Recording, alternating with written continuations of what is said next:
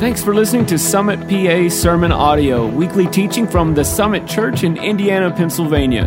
SummitPA.church, every life made different. Um, we are continuing a series we started a few weeks ago called Identity. And the series is all about us looking at the lies that too many times Christians believe that undermine our walk with Christ and our faith in Jesus. Um, it ultimately undermines our ability to find our identity in Jesus Christ, because that's where we should be finding our identity, uh, first and foremost. And so, what we've done is we've taken uh, some ideas by a man named Henri Nouwen, and he is um, pretty well known um, uh, oh, author, pastor, theologian. And he passed away a few years ago, but he had these, these ideas, this five lies of identity that he propagated. And uh, we've gone through a few of these over the last few weeks, and we've got a couple more weeks left. But week one, we talked about this lie that I am what I have, that, that my possessions define me. Uh, week two, we talked about the lie I am what I do, that what I accomplish defines me. That's who I am. Week three, last week, we talked about the lie I am what other people say or think of me. Uh, this lie that, that my reputation defines me, what people say about me, what people think, that's who I am. And this week, we're going to talk about the lie that I am nothing less than my best moment. I'm nothing less than my best moment. This is uh, really, we're talking about pride today. And pride is interesting because it's, it's a sin that most people don't think they deal with. And it kind of reminds me of greed a little bit because people never say they're greedy. I've never, ever, ever had somebody come to me and say, Pastor, I'm really struggling in sin. What's going on? Well, I'm really struggling with greed. Nobody's ever confessed that to me. That's rooted out at times later because what people do is they will veil greed with something else. They'll say, Well, I'm not greedy, I'm, I'm thrifty right? Well, I'm not greedy, uh, I'm just practical. I'm just, and so they, they veil it as something else. And pride is kind of the same way. Um, pride can look like lots of different things. Um, I think typically we think of it in a very, very narrow sense that it is the, um, the arrogant, uh, cocky person, that's pride. But really, it can look lots of different ways. Um, pride might be uh, it might look like it's somebody who's arrogant, but really it's not about arrogance, it's about a defense mechanism. Because I've met some people that you would think that they were arrogant, but really they weren't. They were insecure. And what they did is they used pride as a defense mechanism because they said, if, if I believe that I'm better than everyone, if I'm rejected by someone, if, if I'm not affirmed, if I'm not loved by someone, then I don't have to care because I'm better than they are anyway. And so it's really not about this idea that I am superior. It really is more about I'm afraid that I'm not superior. And so I'm going to defend myself, I'm going to guard myself.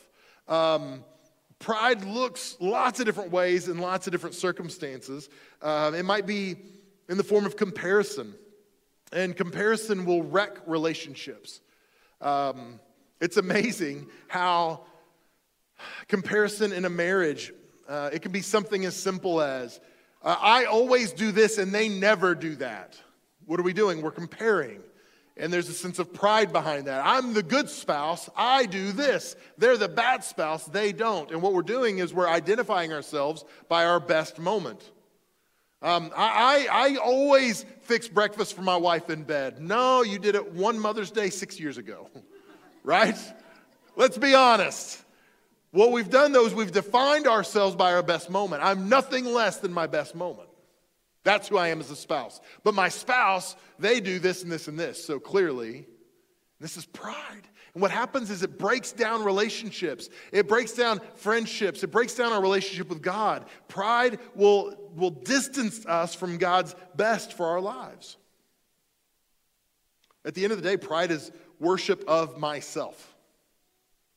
It's making me the center, center focus. This is where um, pride, in a, in a, strange sense, um, victimhood is pride. Because the, the world revolves around me and my loss, my hurt, my pain. I'm the victim, so the world is about me. That's, that is a, an aspect of pride in our lives. So, even these things, uh, the world revolves around me, the universe revolves around me, that is pride. And pride leads ultimately to every vice and every sin in our lives. Um, St. Augustine said this It was pride that changed angels into devils, it is humility that makes men as angels. So, if, if pride can make the devil out of an angel, what will pride do to you and I? Um, when I think of pride, I think about a movie that I, I used to watch back in the day. Um, and there was a character in the movie. His name was Uncle Rico. Does anybody know what movie I might be talking about? Uncle Rico? Uncle Rico was this uh, adult man who had this stunted identity because he uh, was a high school athlete and he never had the opportunity to go pro because his coach hated him, is what he said. Now, I know you've never met anyone like that in your life, that they would have gone all the way if it wasn't for their coach, right? But there are people that they get frozen in their best moment. That is who they are. And Uncle Rico would say longingly about the good old days, and he'd say, I could throw a football over them mountains. Now, what was he doing? He was living in his best moment. And that was it. Have you ever been to, do you remember, does anybody remember like state or county fairs? Does anybody remember? A long time ago, they used to have public gatherings where people come together and listen to bad music and they would eat really healthy food. Does anybody remember that? Oh, state and county fairs. Now, listen, um, they would bring in sometimes good bands, relatively speaking. And then sometimes there'd be that one band that they would be like, um, they had one hit in 1987, and now they just made their living off of that band, off that song, right? They would go venue to venue. Any place you could buy a funnel cake, you could hear them play their music, right? And they would go from county fair to county fair, and they would play their one big hit. And that's it, because that's all they had. But that's who they are in their mind, that one big hit. We can do the same thing in our lives where we live off of our one big hit. And we say, that is who we are. And at the end of the day, that is not who we are. Um, some of us have that Uncle Rico syndrome, and we don't even realize it. Some of us are dealing with pride, and it, it's, it's so easily, it so easily um, deceives us that we don't even realize we're dealing with pride. So I want to ask you a few questions, and I'm going to ask you some questions at the end of our, our time together today as well. So I want to ask you some questions, and I just want you to answer these in your own mind. Are you easily offended? Statistically, probably a lot of you are because uh, I look at social media and it looks like that's all that is in our world is offense. But are you easily offended? Do I have little or no dependence on the Holy Spirit? So, do I, do I ask God for his input in my life? Am I asking the Holy Spirit to guide me in my life? Do I have trouble with authority? And you might, not, you might say, No, I do not, but authority has trouble with me. I don't have trouble with authority, but my last 13 bosses all all hated my guts. Maybe you've got trouble with authority. Maybe it wasn't your bosses, maybe it was you. Do I have trouble apologizing? You, you know that person, right? They can't say they're sorry, so they'll say something like they're sorry, but they never actually say it. Am I unwilling to admit that I was wrong? You might be the person that says, Well, I don't have to do that because I'm never wrong. Do I turn criticism on other people? When I'm criticized, even if it's in the right spirit and the right heart, do I get defensive and turn it back on them? If so, you might be dealing with pride. I want to walk through a story with you today. The story takes place about 780 BC. Um, the story is about a young man named Uzziah. He was a 16 year old. He inherited the throne of the southern kingdom of Judah. The northern kingdom of Israel and the southern kingdom of Judah had split off. There are two unique kingdoms at this point. Um, and Uzziah takes the throne. He becomes the king as a 16 year old boy. 16, he becomes king. I'm uncomfortable with 16 year old boys driving cars publicly, let alone being in charge of a country. Um, And all of a sudden, this makes uh, Joe Biden and, uh, and Donald Trump not seem so bad. If a 16 year old hormonal boy or one of those guys, eh, I'd take my chances with those guys, I think, over some hormonal kid. But he takes the throne and he does really well. We'll start in Second Chronicles chapter 26. We'll begin in verse 3. It says this Uzziah was 16 years old when he became king, and he reigned in Jerusalem 52 years. His mother's name was Jecholiah, and she was from Jerusalem. He did what was right in the eyes of the Lord, just as his father Amaziah had done. He sought God during the days of Zechariah, who instructed him in the fear of God. As long as he sought the Lord, God gave him success. I love this so much.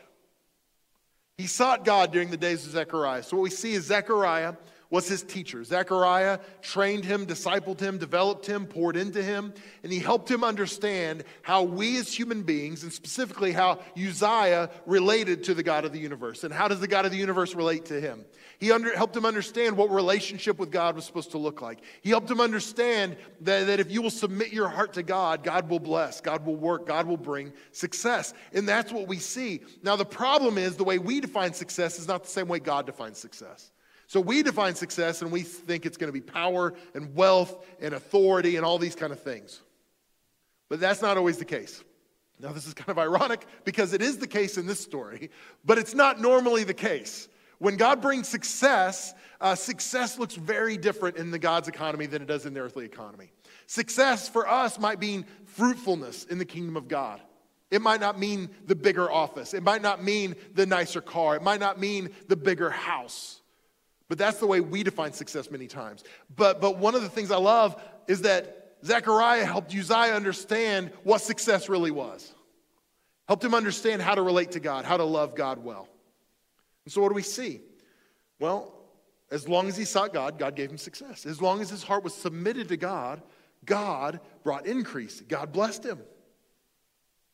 Verses 6 through 14, it's interesting, kind of gives his resume. Here's all the things that, that Uzziah accomplished as king. Here's the things that he did. Here's how he expanded the borders. Here's how he uh, trained their armies. Here's how he built and developed. Here's how he, um, he developed farmlands and all these kind of things.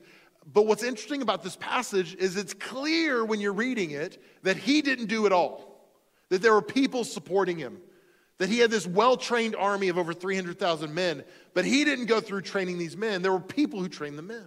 Um, there were farmers who developed the land. He didn't do it himself, there were people who did it.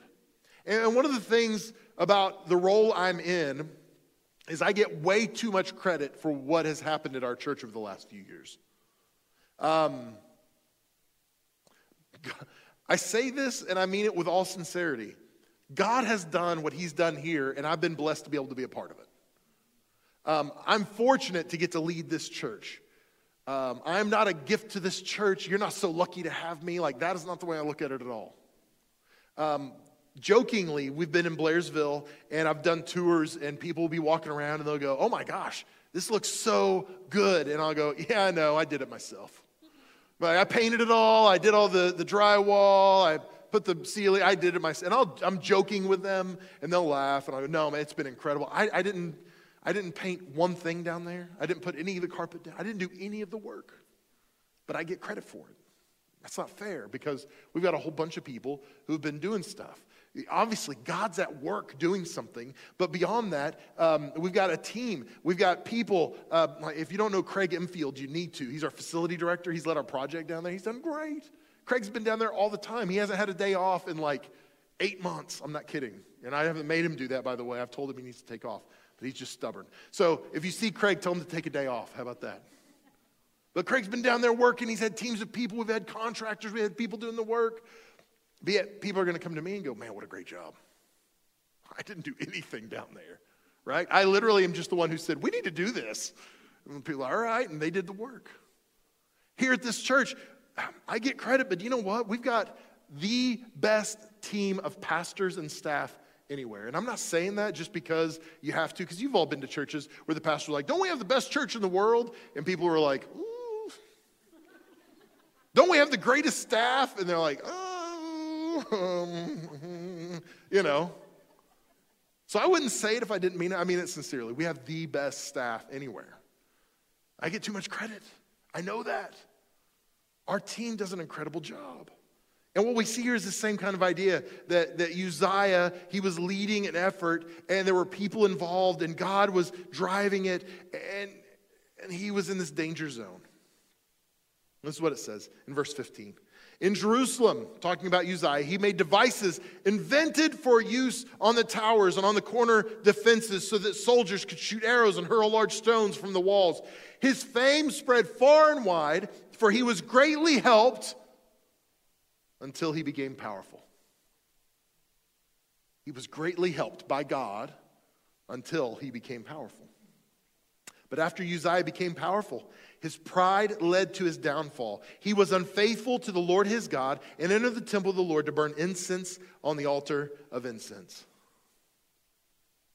See, the interesting thing is we pray for God's blessing. God bless me, God help me, God give me, whatever it is. And then when God does the work, we take the credit. God, give me this promotion at work. And then we get the promotion at work and we're like, I earned this. God, help me raise great kids. And God gives you great kids, and you're like, I'm an awesome parent. Look at my kids. Right? God bless my marriage. And then God blesses your marriage, you're like, of course we got a good marriage. Look how good a husband I am. Now, I'm joking, this is tongue in cheek, but let's be honest, we do this. It's amazing Oh, I haven't said this in the other services. This is bonus coverage for you guys. It's amazing how often I talk to people who find church and find God in a bad moment. They're going through crisis, they're going through loss, they're going through difficulties. They, they come to church, they come to God, they, they, they cry out to Him, God, I need you. They recognize their need. And then when things improve, they drift away from God because they stop recognizing their need for God. They go, Well, my finances are fine now. My marriage is fine now. My, my kids are fine now. And they stop coming to church. They get out of godly relationships, out of godly community.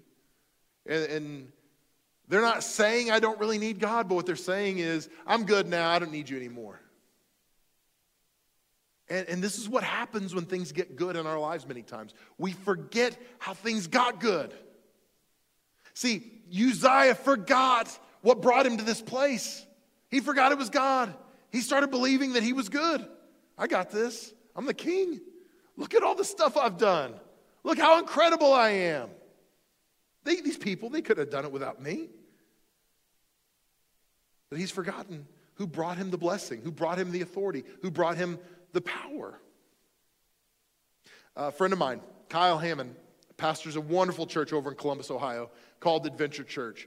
And Pastor Kyle uh, one of my closest friends, he was here with us a couple years ago, and he preached a word that I found the notes um, this last week. I was looking through some of my notes, and I found this from a sermon he preached. And this is what he said in that sermon. He said this Every blessing that doesn't turn to praise turns to pride. Because every blessing in our life, somebody's getting credit for it. Every good thing that happens in our life, somebody gets credit for. And if God doesn't get credit for it, we take credit for it.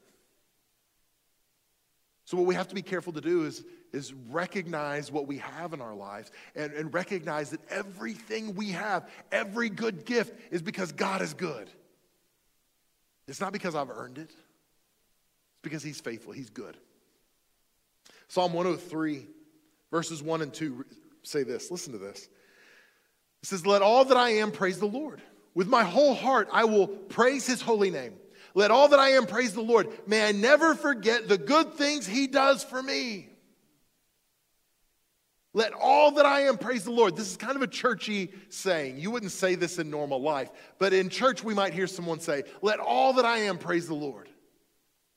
And this is what the psalmist means by that. What the psalmist is saying is, I recognize that everything I have, all the good things that He has done for me. Everything I have in my life is because God has given it to me. He has graced this, these things in my life my family, my house, my job, my kids, my, my spouse. Let me go even further the breath in my lungs, the resources that are available to me, my finances, whatever it might be.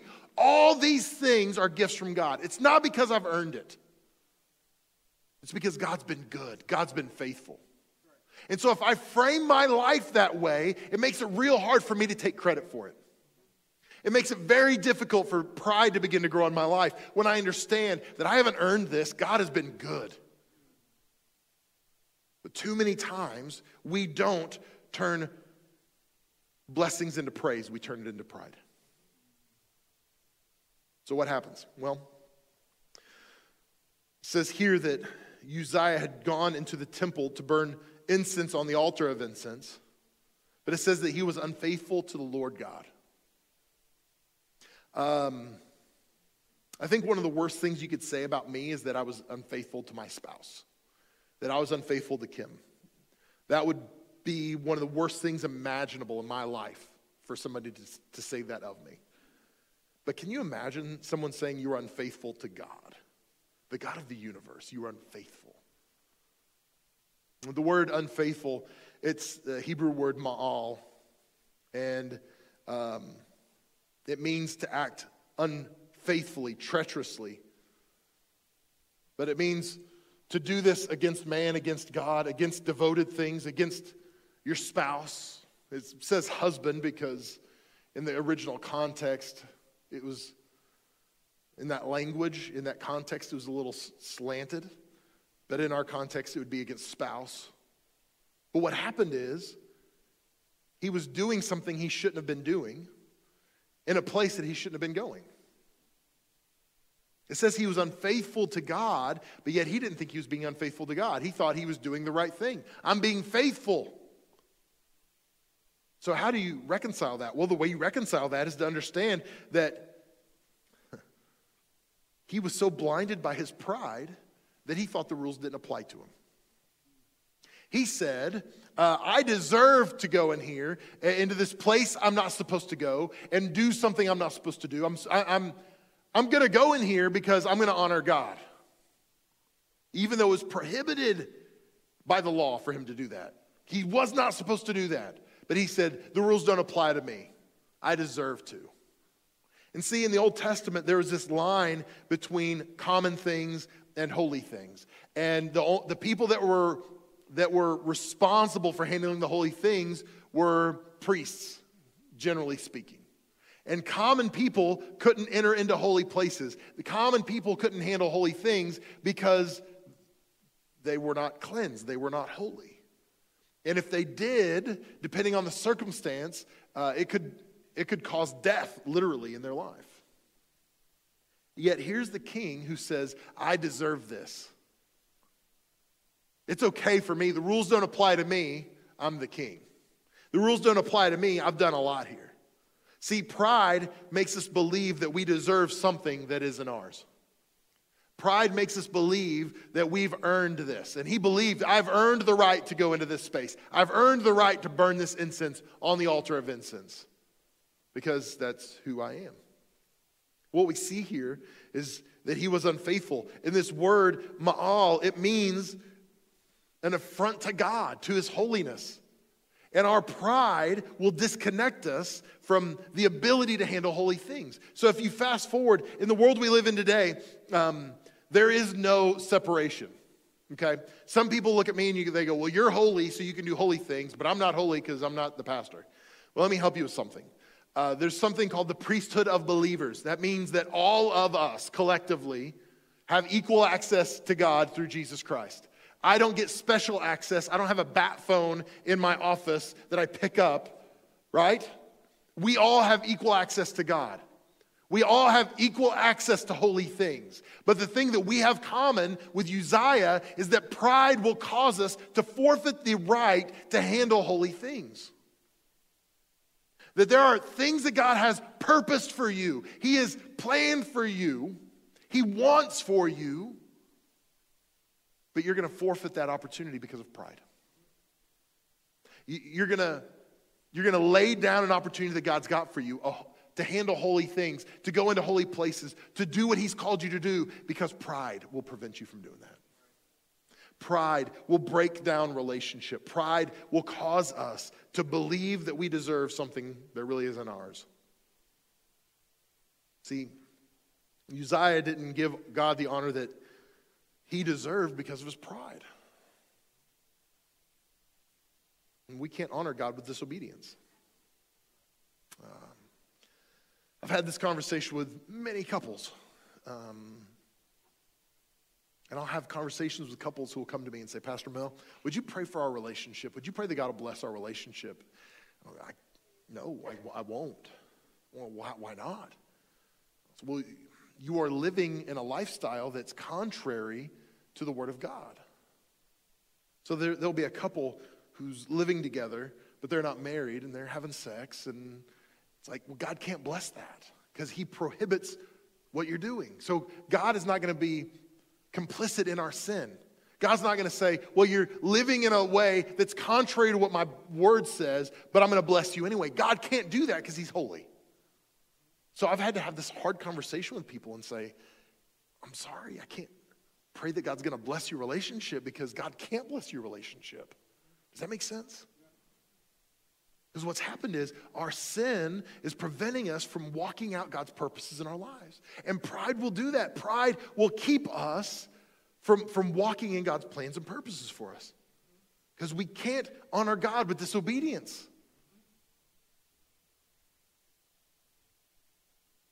It was interesting because when you look at this, God had given him his position and success and authority and riches and all the things that Uzziah had, but yet he still took credit for it. Verse 17, we see that um, Azariah was the, the high priest. Azariah and the other priests, they follow Uzziah into the, uh, the room with the altar of incense. And they confront him and they say, What are you doing? You can't do this. And they, they say, You're being unfaithful to God. It's the same word again.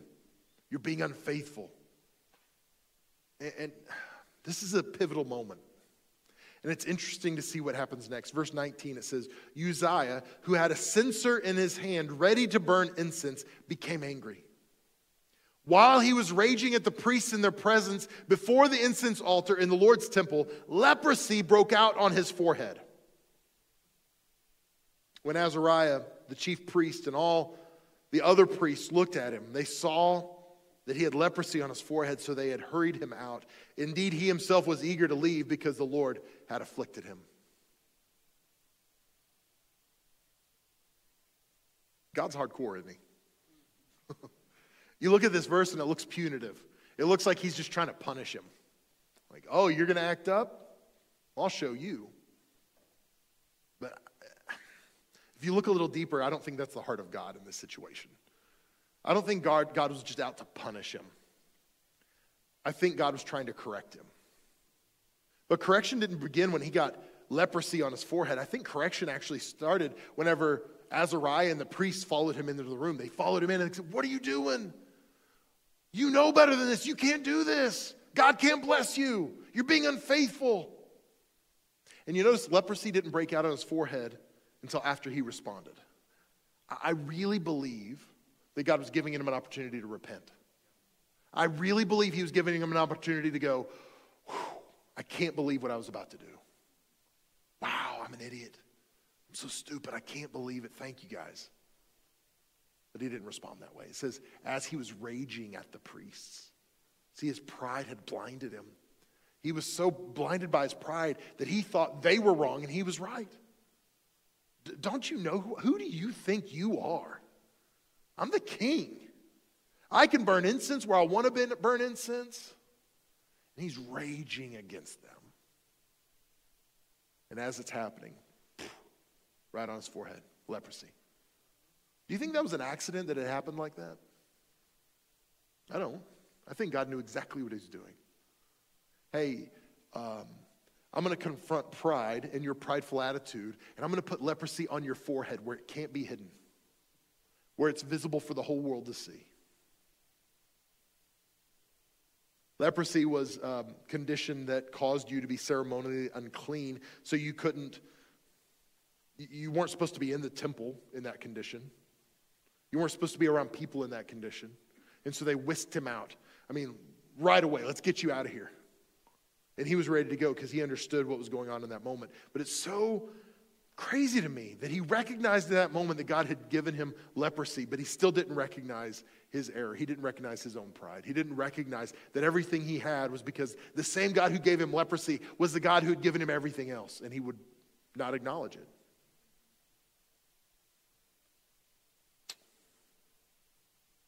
Galatians 6 3 says this If anyone thinks they are something when they are not, they deceive themselves. If anyone thinks they've built a kingdom when it really God did, they deceive themselves. Whenever, eh, if anyone thinks they've accomplished much, but really God did, they deceive themselves. If anyone, we could fill in this space a million different ways, right? You get the idea.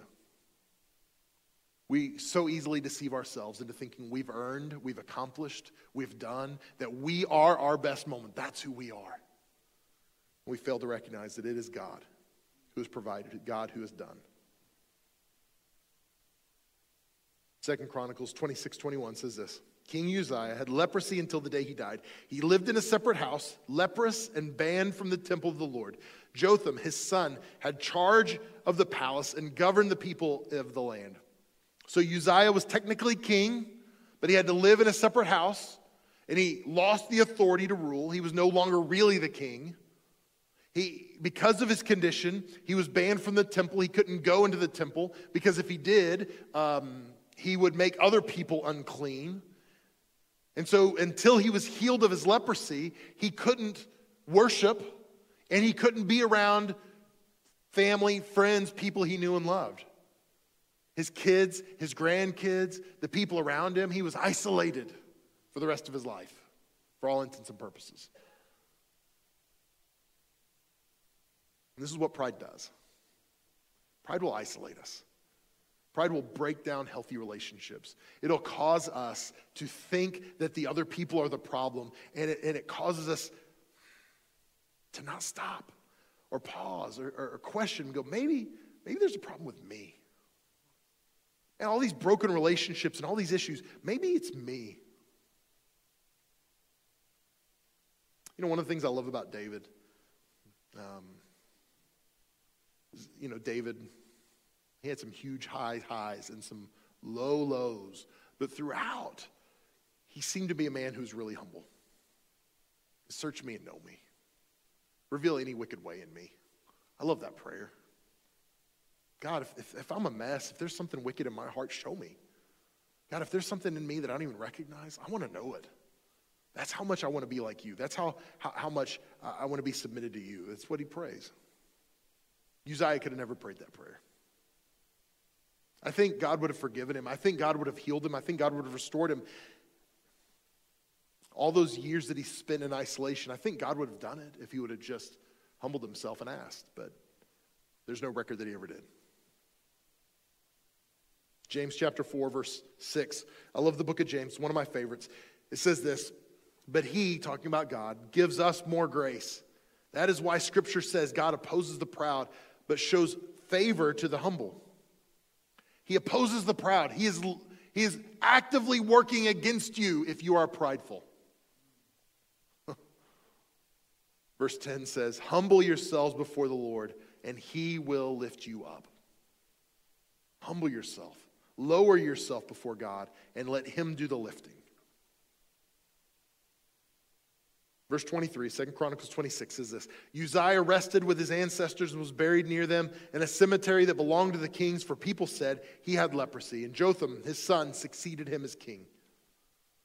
Now, we read his resume earlier. We talked about his resume, all the things he built and accomplished and did, all these great things, all these great feats. His fame reached as far as the, the border of Egypt. I mean, it was crazy. He was well known. But his legacy was he had leprosy. His legacy was his failure.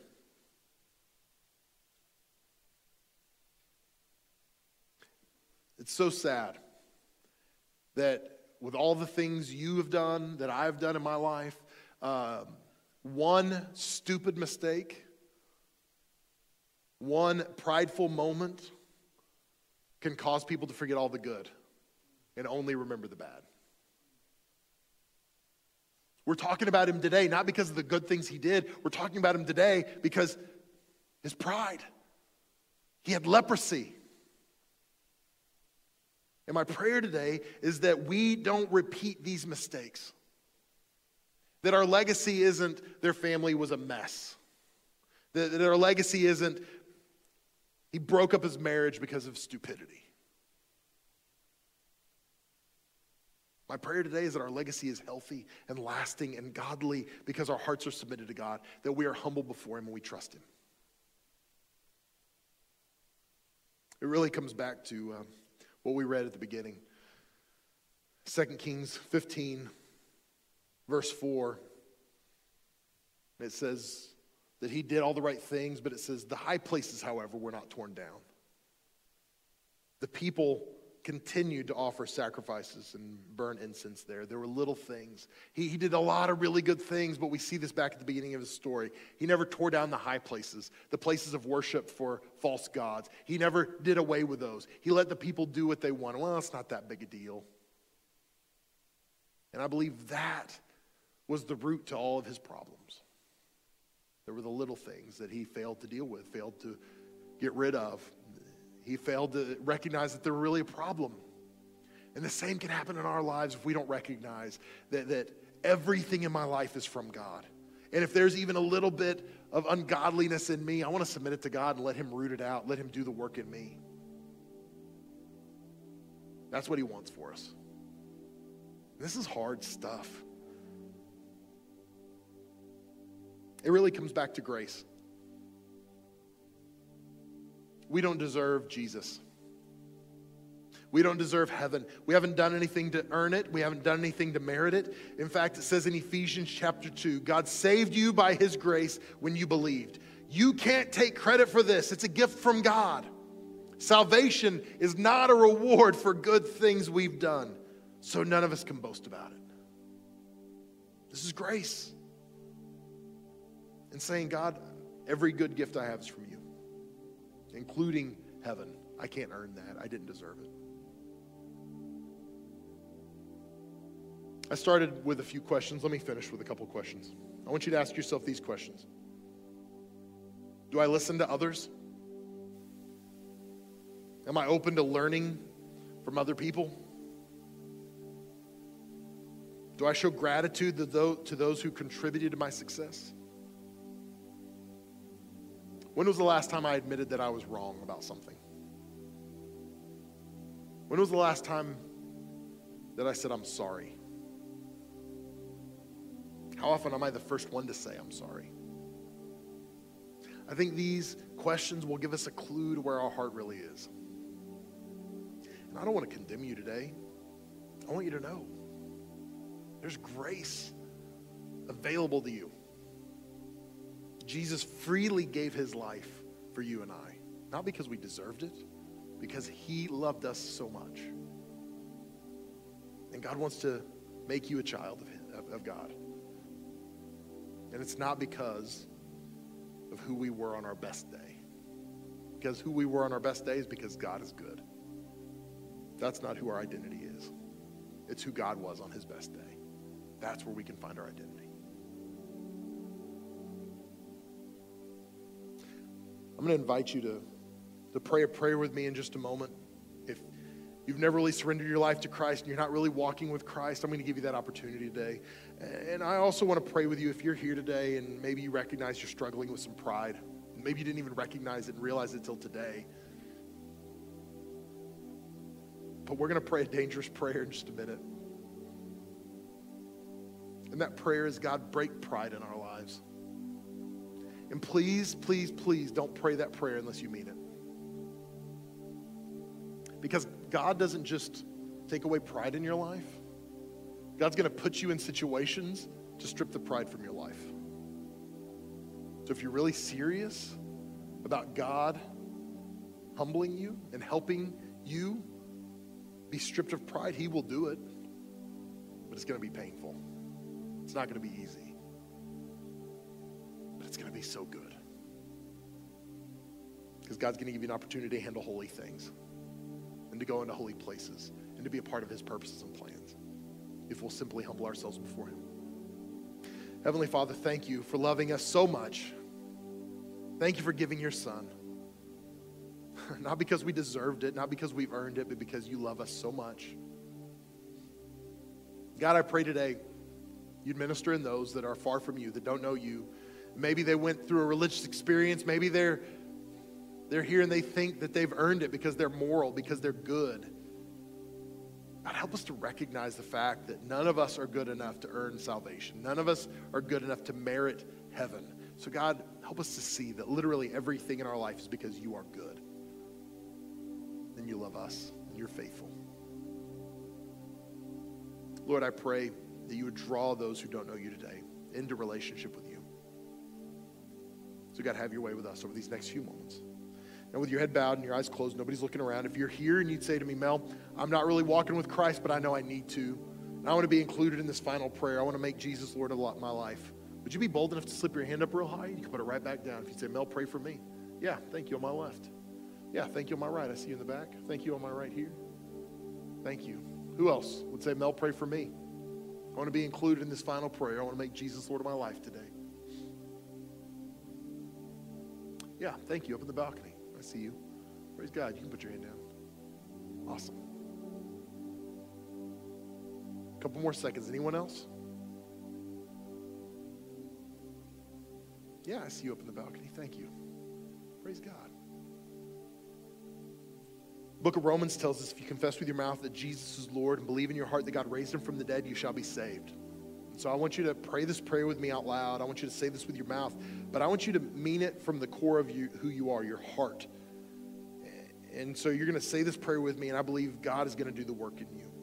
So, everybody in this place, repeat this prayer after me.